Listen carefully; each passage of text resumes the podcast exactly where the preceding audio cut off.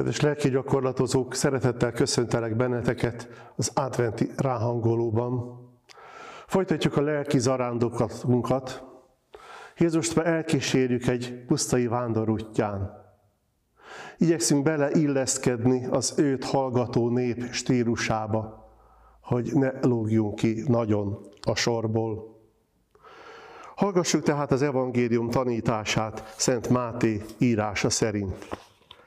Abban az időben Jézus a galileai tengerhez érkezett, fölment egy hegyre és leült. Nagy sokaság jött hozzá, hoztak magukkal sántákat, bénákat, vakokat, némákat, meg sok más beteget, és lába elé tették őket. Valamennyi őket meggyógyította.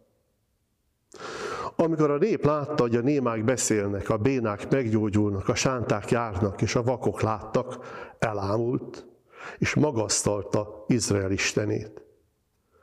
Jézus akkor összehívta tanítványait, és így szólt hozzájuk, sajnálom a népet, már harmadnapja kitartanak mellettem, és nincs mit enniük. Nem akarom éten hazaküldeni őket, hogy ki ne dőljenek az úton. A tanítványok erre megegyezték, de honnan szerzünk itt a pusztában annyi kenyeret, hogy ekkora tömeget ellássunk? Jézus megkérdezte tőlük, hány kenyernek van? Hét, és néhány apró halunk felelték.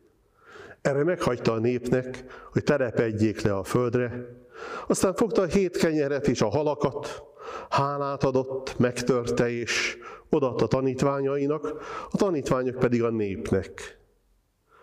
Miután minnyáján ettek és jól laktak, hét kosár kenyér maradékot szedtek össze.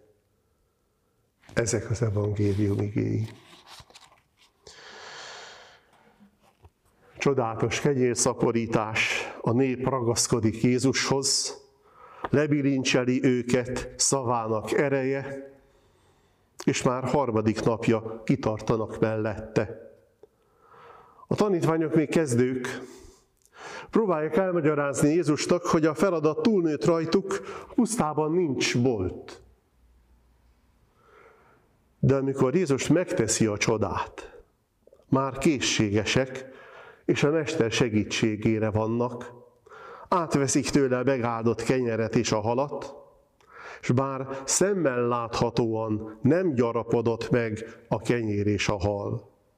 Bíznak Jézusban, engedelmeskednek neki, és osztani kezdik a tömegnek az ennivalót, és az nem fogy el. Mi is érezhetjük magunkat olyan szorult helyzetben, amiből nem látjuk a kiutat. El is mondhatjuk Jézusnak, bár 2000 év távlata és tapasztalata után már nem illene kételkednünk, de Jézus elnézi nekünk a bizalmatlankodásunkat, mert tudja, hogy az észszerűségnek akartunk megfelelni, és ez sarokba szorította a bizalmunkat. A hét kosár maradék elgondolkodtató. Azok, akik nap, napok óta nem ettek, és most csodálatos körülmények között jutottak élelemhez, hogy, hogy nem voltak figyelmesebbek, hogy lehettek olyan hálátlanok, hogy elpazarolták a kenyeret? Persze elképzelhető, hogy mohón nekiestek a nem várt kenyérnek, és ez okozta a gondatlanságukat. De tanuljunk ebből. Azt is meg kell becsülni, ami ingyen van. És bármennyire is vágyódtunk már utána, nem pazarolhatjuk el azt, amire testünk és lelkünk áhított. Lehet, hogy Jézus nehezményezte ezt a pazarlást, és összeszedette velük a megmaradt morzsákat. Így azért egy kicsit jobb színben látjuk azt a népet, akik kezdik megtanulni, hogy a kicsiben is az egész van jelen. Egy ostjában a teljes Krisztus, és egy kevés, hűséges ember által az egész egyház ünnepel.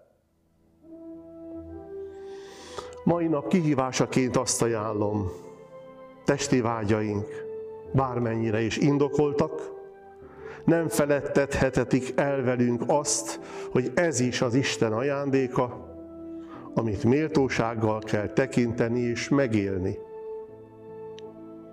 Ez az állatoktól nem várható el, de tőlünk, a Szentlélek templomaitól igen. És az önfegyelmet talán másoknak is példaértékű lehet. Bízom abban, hogy ebben a csodálatos történetben megérintett valami. Talán az Isten gondoskodó szeretete, vagy a nép hűséges kitartása, az apostolok bizalma. Milyen nagyszerű lenne, ha nap során neked is kidálkozna valami hasonló esemény, amiben a szeretet teljességét élhetnéd meg, és adhatnád tovább. Kérem az Urat, érted, hogy legyen evangéliumi, azaz örömteli a napod. Dicsértessék a Jézus Krisztus!